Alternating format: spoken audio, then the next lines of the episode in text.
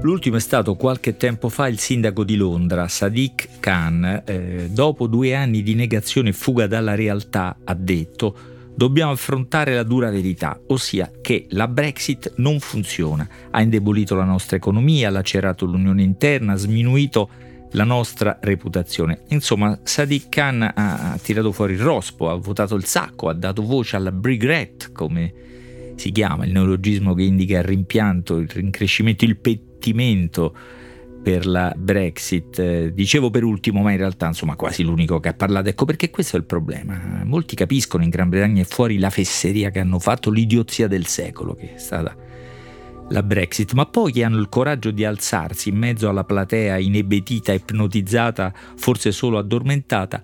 per urlare che la Brexit è una boiata pazzesca.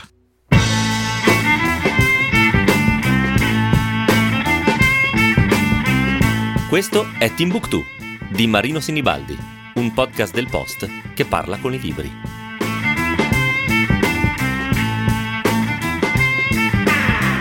A un certo punto nel romanzo di Jonathan Coe, l'ultimo pubblicato in Italia, si intitola Bourne Mill, lo ha tradotto Maria Giulia Castagnone per Feltrinelli, Bourneville, il nome di un villaggio, eh. c'è una disputa con l'Europa Bourneville, il paese che dà il titolo al romanzo, ospita una celebre fabbrica di cioccolata che sostanzialmente fa vivere tutto il paese, è uno di quelli dei quei villaggi, città costruite intorno a una fabbrica, ma succede che la cioccolata inglese non risponde più agli standard europei, siccome la Brexit non c'è, si apre tutta una discussione un contenzioso particolarmente delicato perché appunto il, il, paese vive di quella fabbrica dal punto di vista materiale e anche diciamo così simbolico, tanto che simbolicamente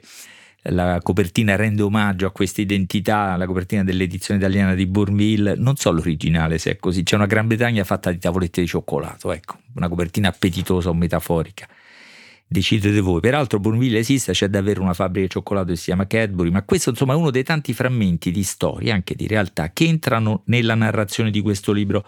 di Jonathan Coe. Jonathan Coe è uno scrittore famoso, credo, da, da tanto, la famiglia Winshaw, il primo libro del secolo scorso, 1995, poi ne ha fatti molti altri, La banda dei brocchi, Middle England.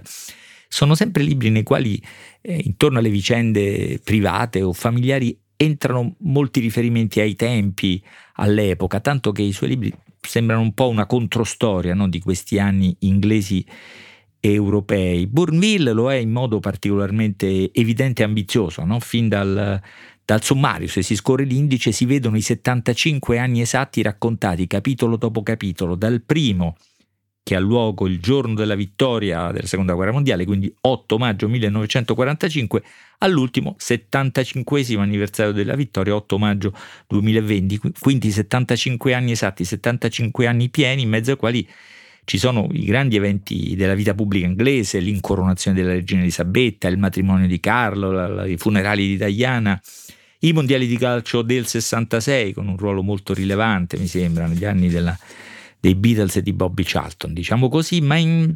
c'è questo continuo rimbalzo tra la dimensione storica e quella del villaggio, delle famiglie, delle persone. Non c'è nulla di meccanico, eh. anzi a me sembra che la dimensione pubblica e storica amplifica le vicende private. Tutte e due sono molto ampie, molto affollate di personaggi pubblici e privati. Diciamo così, il libro ha più di 400 pagine, 400 20. Mi sembra davvero una gran lettura, di, di complessa e mi sembra soddisfacente. Adesso pensavo alla copertina al cioccolato, insomma, l'invito alla lettura che rappresenta eh, questa copertina per gli appassionati alla soddisfazione, nel senso proprio materiale di questa lettura. Diciamo che tutta la vita, a parte la, la, la, la cioccolata della copertina, è un po' anche una metafora, no? tutta la vita e, molte vicende hanno questo aspetto di essere da un lato materiali storiche davvero avvenute e dall'altro di avere un significato più ampio simbolico e credo che Cosi sia un bravo scrittore proprio perché riesce a giocare su tutti e due questi piani, no? mettiamo che è la storia di una famiglia, dicevo, una famiglia solida, c'è Mary, Jeffrey e tre figli, Jack, Peter e Martin. Mm, sembra, non voglio anticipare nulla, ma sembra che questa famiglia rega almeno il rapporto matrimonio tra Mary e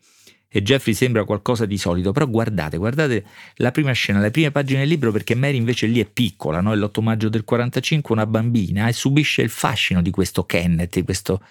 ragazzo che poi diventerà un giornalista di qualità, un giornalista con grandi valori e forse un grande futuro, forse, che però quella sera è protagonista di una rissa perché è una serata di festa, hanno vinto la guerra, ma anche come tutte le feste piena di, di elementi inquieti, irrequieti o rissosi. È il giorno della vittoria, in quella rissa lui viene ferito, Mary raccoglie il suo foulard insanguinato e lo conserva. Che fine farà questo foulard? Non penso che scomparirà del tutto, no? Da qualche parte Anton Chekhov, il grande scrittore russo, ha detto qualcosa del genere. Se nel primo atto una, di una commedia, di una tragedia, c'è una pistola, prima o poi quella pistola sparerà. Quindi teniamo d'occhio anche questo foulard in mezzo ai grandi eventi storici, anche questo piccolo oggetto di bah, passione, devozione privata. Ma appunto ci sono un sacco di, di riferimenti ai tempi che agli anni scanditi, per esempio dai film di James Bond, anche perché la famiglia ha un po' l'abitudine di andarla a vedere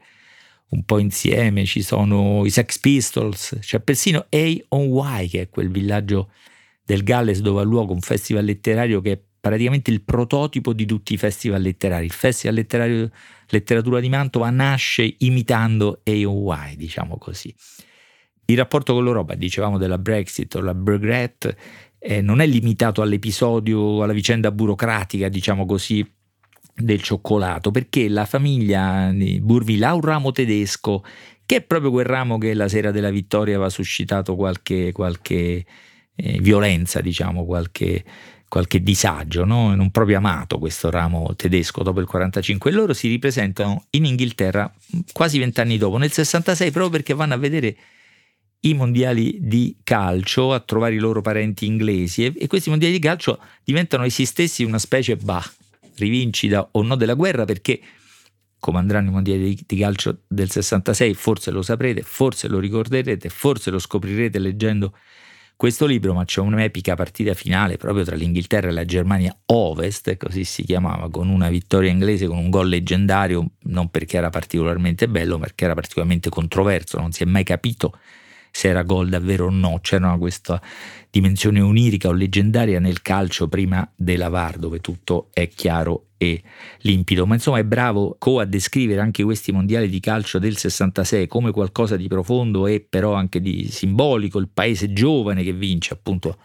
il paese della musica pop, della minigonna, che per la prima volta vince nel calcio, che era poi lo sport che, che avevano inventato, ma nel quale non sembravano eccellere particolarmente. Qui c'è un precedente straordinario che in un film di Fassbinder, Il matrimonio di Maria Brown, nel finale c'è una specie di esplosione, pure quella molto metaforica, ma anche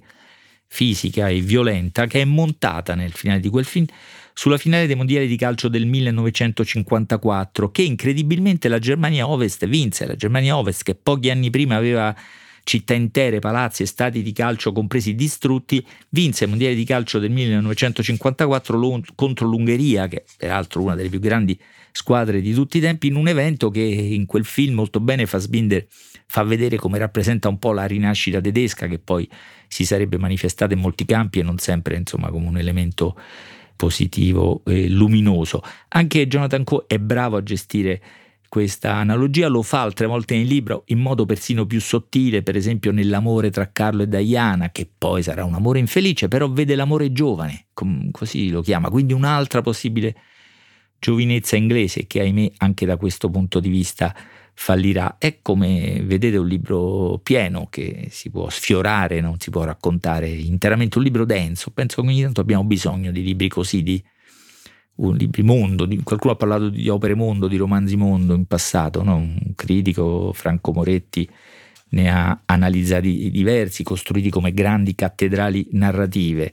Anche questo è un'opera mondo, diciamo un'opera villaggio, eh, perché gira intorno a un villaggio, però in questo posto, Bourville, noi ci stiamo interamente, stiamo proprio lì dentro, ci, ci, ci soggiorniamo, ci stabiliamo, curiosiamo nelle case, nelle vite degli altri, scopriamo i conflitti, le tragedie, le debolezze e le fragilità proprio come spiandole, no? per, per, esempio Jeffrey, il pater famiglia, non proprio patriarcale, ma insomma persona solida, mi sembra un tipico padre inglese, ma non vorrei suonasse come un insulto, perché affabile, silenzioso, non proprio entusiasta o coinvolto, sembra dai figli, però sempre trattenuto, no? sempre, a un certo punto piange, scoppia a piangere, forse l'unica volta della sua vita. Significa che qualcosa di grande è avvenuto, probabilmente qualcosa di grande è fallito. Così, insomma, accade in questo libro molte volte che piccole e grandi scene si integrano nella narrazione, tutto appare molto compatto, eh? perfino i ringraziamenti finali, perfino quelle pagine un po' inutili, un po' stucchevoli, nelle quali spesso ci si saluta, ci si ringrazia a vicenda, si rende omaggio, gratitudine, riconoscimento, qui invece quelle pagine sono decisive perché, voglio dirlo, a quelle pagine Jonathan Coe affida una confessione decisiva sulla natura, non dirò autobiografica, ma insomma, di questo libro e forse ci rivela qualcosa della quale non credo ci siamo accorti. Qual è il cuore del libro, il vero protagonista, questa grande figura femminile, lo scopriamo lì, tanto che ci viene voglia di tornare indietro e rileggerlo tutto pensando più fortemente a Mary, questa, questa ragazza, con o senza foulard, con o senza Brexit o Brigret. Yeah.